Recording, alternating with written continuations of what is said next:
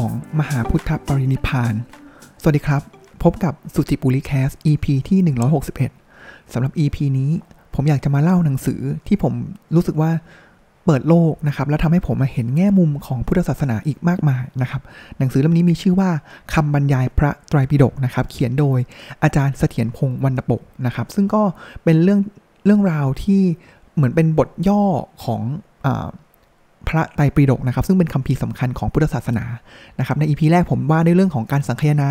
นะครับอีพีที่2นะครับผมว่าในเรื่องของพระวินัยปิฎกนะครับอีพีที่ 3 ผมขึ้นพระสุตตันตปิฎกก็คือเป็นพระสูตรคำสอนต่างๆ ของพระพุทธองค์ แล้วก็สาวกองค์สำคัญนะครับแล้วก็ตัวที่ผมแตะเยอะเลยตามหนังสือเล่มนี้นะครับก็คือมหาปรินิพพานสูตรนะครับซึ่งก็เป็นพระสูตรหนึ่งพระสูตรยาวและใหญ่และสำคัญมากนะครับซึ่งอยู่ในคัมภีร์ชุดที่ 2 ก็คือพระสุตตันตปิฎก นะครับแล้วก็ในอีพีที่แล้วนะครับผมก็มีการพูดถึงนะครับว่าพระพุทธองค์เนี่ยทรงปรงสังขารนะครับพูดถึงเรื่องของมารนะครับพูดถึงเรื่องของสุกระมัทวะนะครับซึ่งในอีพีนี้เนี่ยผมอยากจะมาต่อในอีกส่วนครึ่งหนึ่งนะครับที่ผมว่าน่าสนใจนะครับแล้วก็ผมว่าเออมันทำให้เราเห็นว่าเฮ้ยมันที่มาที่ไปของสิ่งต่างๆที่เกิดขึ้นเนี่ยมันเป็นอย่างไรนะครับในมหาปรินิพพานสูตรนะครับแล้วถ้าเกิดมีเวลาเนี่ยก็จะเล่า ตัวพระสุตตันตปิฎกแล้วก็พระอภิธรรมปิฎกต่อนะครับ ก็เดี๋ยวดูว่าเหตุปัจจัยเวลาเอื้อไหมนะครับ ผมมีอันนึงเลยนะครับที่ผมอ่านแล้วรู้สึกว่าเฮ้ยผมอยากจะนำมาเล่าให้ฟังนะครับ เรื่องราวเรื่องหนึ่งเลยนะครับ ที่ผมว่าทุกคนรู้อยู่แล้วนะครับ ผมอาจจะพูดสั้นๆนะครับ แต่ว่าผมว่านี่แหละมันเป็นสิ่งสำคัญนะครับ เป็นคุณลักษณะ คุณลักษณะสำคัญของพระพุทธองค์นะครับ เหมือนเป็นแสดงความเป็นพระมหากรุณาธิคุณของพระองค์นะครับ จังหวะที่ท่านเนี่ยก็นอนสายญาติแล้วนะครับ คือเตรียมพร้อมแล้วนะครับ แล้วก็ก็จะมีพระสงฆ์นะครับมากมายนะครับที่ก็มาล้อมรอบท่านนะครับ แล้วก็มาแบบบางคนก็เศร้าโศกนะครับ บางคนก็ปฏิบัติธรรมไปนะครับ แต่ว่าเราก็จะมีการพูดถึงสงฆ์องค์สุดท้ายที่พระพุทธองค์เนี่ยเป็นคนบวชให้ นะครับ แต่ของจริงอะก็คือองค์อุปชาเนี่ยตอนนั้นท่านก็ไม่ได้เหมือนร่างกายพร้อมแล้วนะครับ แต่ว่าก็จะชื่อว่านายพรามที่ชื่อสุพัทธะนะครับ อันนี้เรารู้อยู่แล้วนะครับ ว่าเออแบบก็มากราบขอกราบทูลพระพุทธองค์นะครับ แล้วก็ทีแรกพระอานนท์ก็ไม่ให้เข้าเพราะเห็นว่าอาการพระประชวรเนี่ยหนักมากนะครับ แต่ว่าพระพุทธองค์เนี่ยก็ได้ยินเสียงนะครับ ก็เลยสุดท้ายบอกเฮ้ยให้เข้ามานะครับ เพราะว่าสิ่งที่ทำให้เราเห็นนะครับ ก็คือว่าถึงแม้ว่า ร่างกายขันห้าของท่านเนี่ยจะรับไม่ไหวแล้วนะครับ แต่ว่าทรงใช้ทุกเวลาอย่างมีประโยชน์สูงสุดนะครับ ในการที่จะโปรดสัตว์นะครับ แล้วก็ทำให้นั่นแหละครับพราหมณ์สุพัทธะนะครับ ก็จะเป็นสงองค์สุดท้ายนะครับ ที่พระพุทธองค์เนี่ยทรงบวชให้นะครับ ก็อันนี้เป็นเกล็ดที่แสดงถึงความเมตตากรุณาอย่างหาที่สุดไม่ได้ขององค์สมเด็จพระสัมมาสัมพุทธเจ้าจริง ๆนะครับ ทีนี้ในพุทธประวัตินะครับ ก็จะมีพระ ภิกษุรูปหนึ่งนะครับ ก็จะเป็นภิกษุที่ต้องบอกว่ามีฤทธิ์พอสมควรนะครับ แล้วก็ต้องบอกเป็นพระเถระหลักนะครับ ที่เหมือนท่านเนี่ยสามารถที่จะดูจิตของทุกๆคนได้นะครับ พระรูปนี้นะครับก็มีชื่อว่าพระอนุรุทธะนะครับ ถามว่าสำคัญอย่างไรนะครับ จริงๆแล้วก็ผมว่ามันเป็นมุมที่ผมไม่เคยรับทราบมาก่อนนะครับ แต่ว่าก็อาจจะไม่ได้เขาเรียกว่าไม่ได้ มีความสำคัญต่อหลักธรรมมากนักนะครับแต่เป็นเหตุการณ์ที่รู้สึกว่าเออ น่าสนใจนะครับ แล้วก็อยากจะมาเล่าสู่กันฟังนะครับหนังสือเล่าอย่างนี้ครับหนังสือเล่าว่าเมื่อพระพุทธองค์นะครับบรรทมอยู่ที่เหนือพระแท่นนะครับ เตรียมที่จะปรินิพานนะครับใต้ต้นสาระนะครับ ท่านก็พระองค์เนี่ยก็ได้ตรัสโอวาทนะครับปัจฉิมมะโอวาทนะครับ ก็คือหลักๆแล้วคำพูดก็เลยก็คือว่า อัปปมาเทนะสัมปทายถะ สัมปาเทถะนะครับ แปลว่าอะไร แปลว่า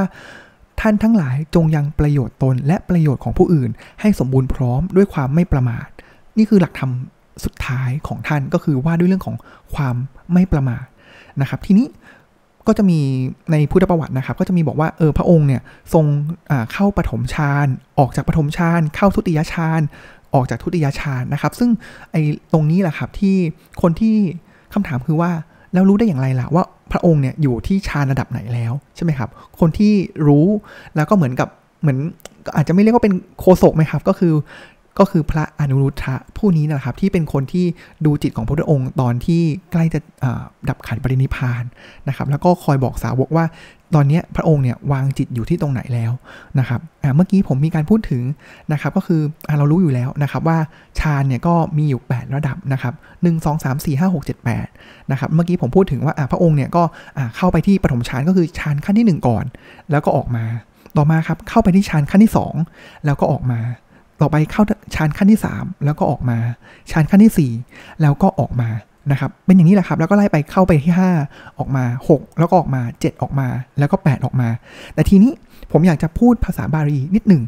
ของฌานขั้นที่ 5 เป็นต้นไปนะครับฌานขั้นที่5นะครับก็คืออากาสานันจายตนะนะครับก็คือพระองค์ทรงเข้าฌานขั้นนี้แล้วก็ออกมานะครับต่อมาเข้าฌานขั้นที่6นะครับก็คือวิญญาณันจายตนะ นะครับแล้วก็ออกมาต่อมาเข้าฌานขั้นที่7นะครับก็คืออากินจายันยตนะนะครับก็7นะครับแล้วก็ออกมาสุดท้ายครับพระองค์ทรงเข้าฌานขั้นที่8นะครับก็คือเนวสัญญานา สัญญายตนะแล้วก็ออกมา ซึ่งมันต่างกันอย่างไรนะครับ ระหว่างฌานที่ 1 กับฌานที่4นะครับทางพุทธแล้วเนี่ยครับเขาบอกว่าฌานที่1ถึง4เนี่ยก็คือรูปธรรมนะครับ ก็อะ ผมว่ารูปธรรมก็ชัดเจนนะครับก็คือกายเรานั่นแหละครับ ต่อมาครับก็คือฌานขั้นที่ 5 ถึงขั้นที่8เนี่ยมันจะเป็นฌานที่ละเอียดระดับสูงมากขึ้นนะครับ ก็คือ เป็นเขาเรียกว่าอรูปประชานนะครับคือไม่มีรูปแล้วนะครับแล้วสุดท้ายเลยนะครับก็เป็นชั้นขั้นสุดนะครับก็คือสิ่งที่เรียกว่านิโรธสมบัตินะครับก็เขาเรียกว่าเป็นขั้นนี้เป็นชั้นขั้นสูงนะครับ แล้วก็ดับสัญญาความจำดับเวทนาความรู้สึกได้หมดนะครับ แล้วก็ลมหายใจนะครับละเอียดจนเหมือนกับไม่มีนั่งเหมือนกับท่อนไม้หินเลยนะครับ ก็คืออย่างหลายองค์นะครับที่นิพพานแล้วนะครับ แล้วก็เข้าไปปฏิบัติทีเนี่ยแบบอะ เป็นสัปดาห์เป็นเดือนนี่แหละครับ ก็คือท่านเนี่ยเข้าไปที่นิโรธสมบัติแล้วนะครับ ทีนี้เมื่อกี้เราพูดถึงสเต็ปนะครับ ก็คือท่านเนี่ยเข้า 1 ออก 1 เข้า 2 ออก 2 จนถึง 8 ใช่ไหมครับ แล้วก็เข้านิโรธสมาบัติมาแล้วก็ออกมานะครับ ถึงตรงนี้แล้วเนี่ยครับ พระองค์ก็ถามพระอนุรุทธะนะครับว่าเอ๊ะแล้วพระองค์เนี่ยดับขันปรินิพานแล้วหรือยังนะครับ เพราะว่าจังหวะที่นิโรธสมาบัติเนี่ยมันคล้ายกับไม่อยู่แล้วนะครับ เหมือนดับขันปรินิพานแล้วนะครับ แต่ทีนี้ พระอนุรุทธะที่สามารถดูจิตพระพุทธองค์ได้นะครับ ก็บอกว่ายังพระพุทธองค์เนี่ยยังมีชีวิตอยู่ หลังจากนั้นเนี่ยพระองค์ก็เข้าฌานใหม่ครับ แต่คราวนี้เนี่ยครับออกจากนิโรธสมาบัติมานะครับ แต่ว่ารอบนี้กลายเป็นว่าท่านเข้า 8 ออก 8 เข้า 7 ออก 7 ก็คือไล่จากฌานละเอียดขั้นสูงที่เป็นอรูปฌานเนี่ยไล่จนมาถึงรูปฌานก็คือฌานขั้นที่1ถึง4นะครับ จากนั้นท่านก็ไล่ขึ้นมาอีกครับ1ถึง8เข้านิโรธสมาบัติ แล้วก็ไล่ลงมาอีกจาก 8 ถึง 1 นะครับ แล้วจังหวะที่พระพุทธองค์เนี่ยดับขันปรินิพานนะครับ ไม่ได้อยู่ที่ฌานขั้นไหนครับ แต่เป็นจังหวะลอยต่อระหว่างฌานขั้นที่ 4 กับฌานขั้นที่5นะครับหมายความว่าอย่างไรครับ จริงๆแล้วก็ตีความได้นะครับว่าจริง ๆ แล้วเนี่ยนี่แหละคือสิ่งที่พระพุทธองค์เนี่ยทรงสั่งสอน กับเราเป็นครั้งสุดท้ายนะครับ เป็นเครื่องเตือนให้เหล่าสาวกของพระองค์เนี่ยมีให้ยึดติดกับรูปธรรม และนามธรรมก็คือรูปฌานหรืออรูปฌานนะครับ หรือพูดง่ายๆเลยนะครับ ดังพุทธวจนะของพระพุทธองค์เลยนะครับ ก็คือว่าสัพเพธรรมานาลังอภินิเวสายะนะครับ ก็คือว่าสิ่งทั้งปวงเนี่ยไม่พึงยึดถือมั่น ยึดมั่นถือมั่นนะครับ ไม่ว่าจะเป็นรูป หรืออรูปเป็นธรรมหรือไม่เป็นธรรมอย่างไรเนี่ยเราสุดท้ายแล้วเนี่ยครับเมื่อไปถึงจุดนั้นแล้วเนี่ยคือ เราต้องไม่ยึดถืออะไรเลยนะครับ แล้วก็ผมว่าถึงแม้สุดท้ายเนี่ยท่านก็ยังสอนเรามีปริศนา มีข้อคิดให้กับเราเนี่ยจนวินาทีสุดท้ายจริง ๆนะครับ ต่อมาครับแล้วก็อันนั้นเป็นเรื่องที่ 2 ที่ผมว่าเออมันเป็นเกร็ดที่ดีนะ แล้วมันเราได้เรียนรู้นะครับ กับอีกเรื่องหนึ่งครับ เมื่อพระพุทธองค์เนี่ยทรงดับขันปรินิพานแล้วนะครับ แล้วก็ พระพุทธพระอนุทานเนี่ยก็บอกแล้วครับว่าเออตอนนี้ท่านเนี่ยดับขันปรินิพานไปแล้วนะครับก็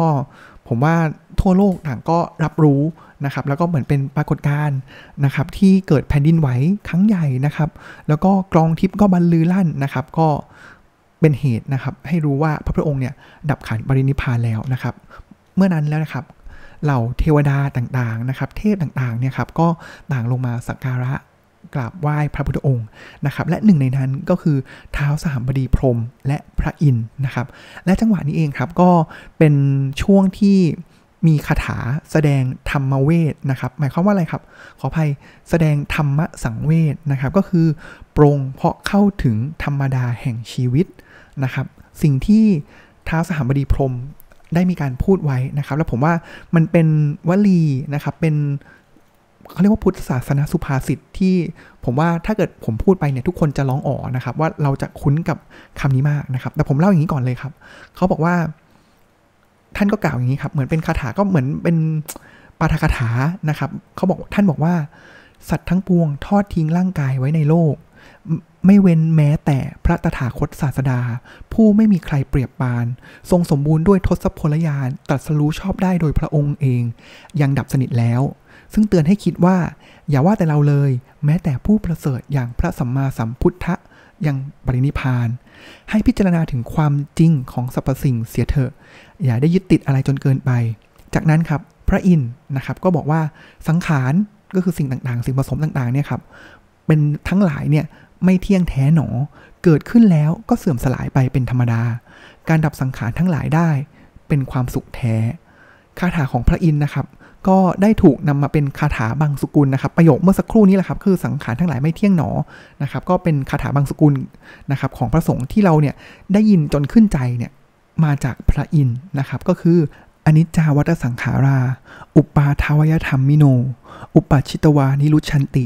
เตสังวูปโมสุขโข ซึ่งคำแปลนะครับโดยในแต่ละวรรคเป็นอย่างนี้นะครับ ก็คืออนิจจาวัตสังขารานะครับ สังขารทั้งหลายไม่เที่ยง อุปาทวยธรรมมิโน มีเกิดขึ้นแล้วเสื่อมไปเป็นธรรมดา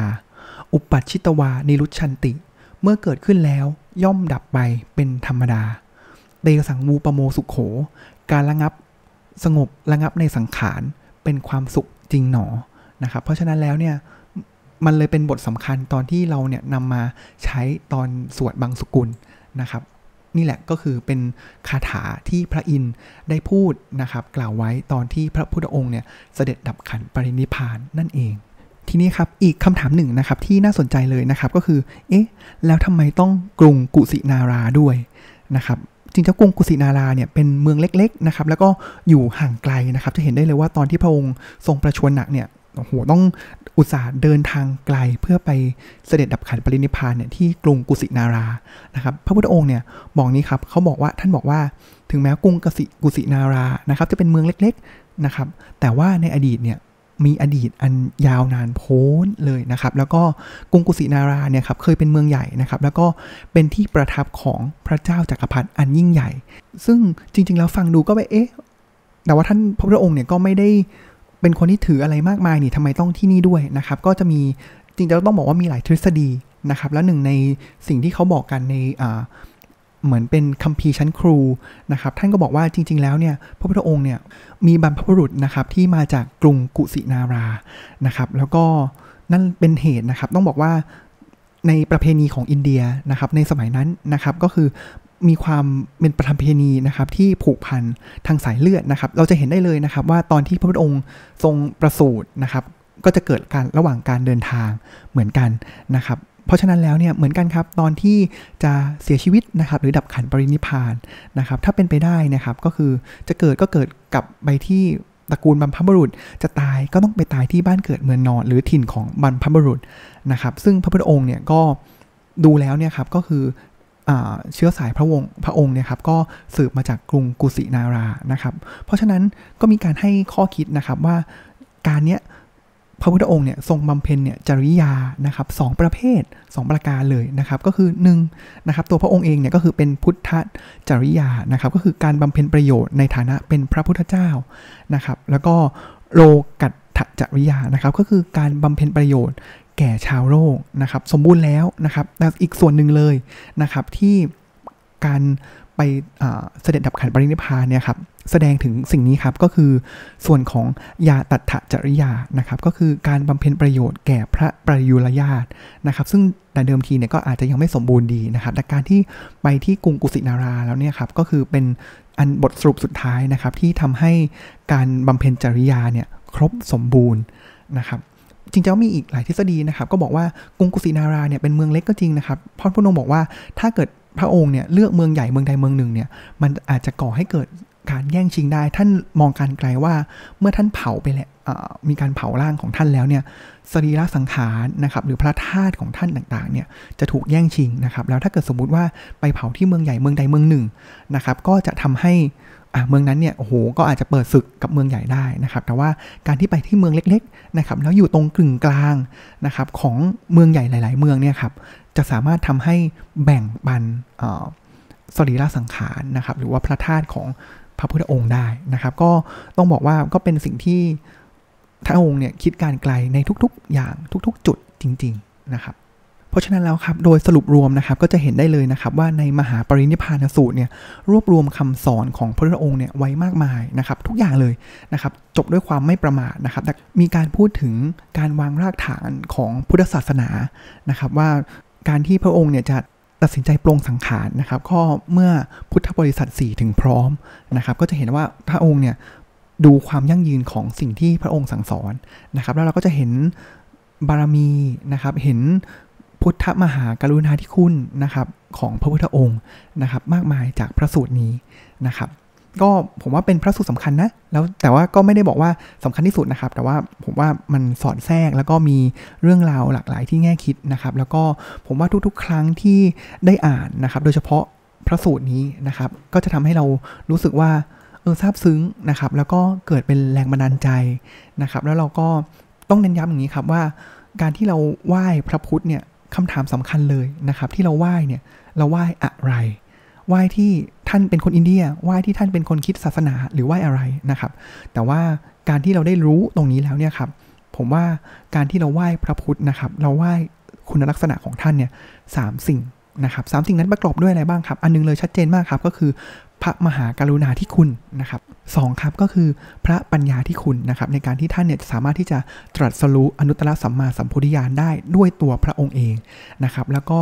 ความบริสุทธิ์ของท่านก็คือพระบริสุทธิ์ที่คุณนะครับนี่คือ 3 อย่างนี้นะครับที่เราจะเหมือนเป็นยึดเป็นหลักนะครับว่าเราจะกลับเรากราบไหว้พระองค์ท่านเนี่ยเพราะ 3 สิ่งนี้นะครับเหมือนกันครับผมว่าสิ่งที่เราสามารถนำมาประยุกต์ใช้ในชีวิตประจำวันได้นะครับ ก็คือการที่เราจะเคารพ รักใครสักคนเนี่ยเราไม่ได้เคารพอาจจะไม่ได้เคารพที่ตัวบุคคลคนนั้นเพียวๆว่าเขาเป็นอาจารย์ของเรา เขาเป็นคนที่สร้างคุณูปการ หรือว่าเขาชื่อนี้ตระกูลนี้มีทรัพย์สินเท่าไหร่อะไรยังไงนะครับ แต่ว่าเราเคารพเขาในสิ่งที่เขาทำนะครับ แล้วก็เป็นคุณงามความดีในด้านต่างๆที่เขาทำนะครับ แล้วเป็นสิ่งที่เราอยากจะน้อมนำมาใช้กับตัวเราเอง เห็นแล้วเกิดแรงบันดาลใจนะครับ ซึ่งผมก็เช่นเดียวกันนะครับ ทุกๆ ครั้ง ช่วงหลังนะครับที่ผมอ่านแล้วพุทธประวัติ หรือว่าประวัติของพระแกจิอาจารย์นะครับ ผมว่ามันทำให้เกิดแรงบันดาลใจนะครับ ที่จะก้าวหน้าไปในธรรมนะครับ มันเป็นแรงผลักดันเป็นศรัทธานะครับ ผมว่าก็เป็นพระสูตรที่สร้างแรงบันดาลใจได้เป็นอย่างดีนะครับ ก็วันนี้ก็จบตอนที่ 2 ของมหาปรินิพานสูตรอย่างสมบูรณ์นะครับ เดี๋ยวตอนหน้าเรามาพูดถึงเรื่องสุดท้ายกันนะครับ ก็คืออ เก็บตกในพระสุตตันตปิฎกพระอภิธรรมปิฎกนะครับ แล้วก็จริงๆแล้วผมว่ามันยังมีเจอเกร็ดเล็กเกร็ดน้อยของของพระไตรปิฎกกับคำถามสำคัญนะครับ ผมว่าขอหยอดไว้ตรงนี้เลยนะครับว่าแล้วอะไรคือหลักธรรมที่สำคัญที่สุดของพุทธศาสนานะครับผมว่าอันเนี้ยฝากไว้นะครับสำหรับผู้ฟังนะครับว่าเอ๊ะเราเคยเรียนรู้มากมายแล้วแล้วอะไรล่ะ มันคือสิ่งสำคัญแล้วเป็นสิ่งที่พระองค์เนี่ยเน้นย้ำที่สุดนะครับ ก็วันนี้ขอบคุณที่ติดตามรับฟังนะครับ แล้วก็ติดตามสุจิบุริแคสใหม่ได้ในตอนหน้าสวัสดีขอกล่าวคำว่า สวัสดีครับ